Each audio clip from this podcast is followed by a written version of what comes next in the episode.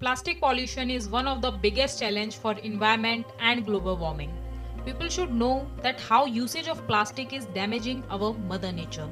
Most of the people don't know the fact that plastic is made from petroleum oil, which is non-renewable fossil fuel.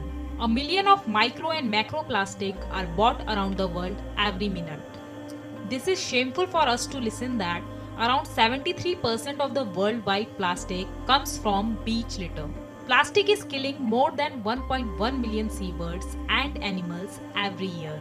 About 2 million plastic bags are used in every single minute across the globe and it takes thousands of years to decompose a single plastic bag.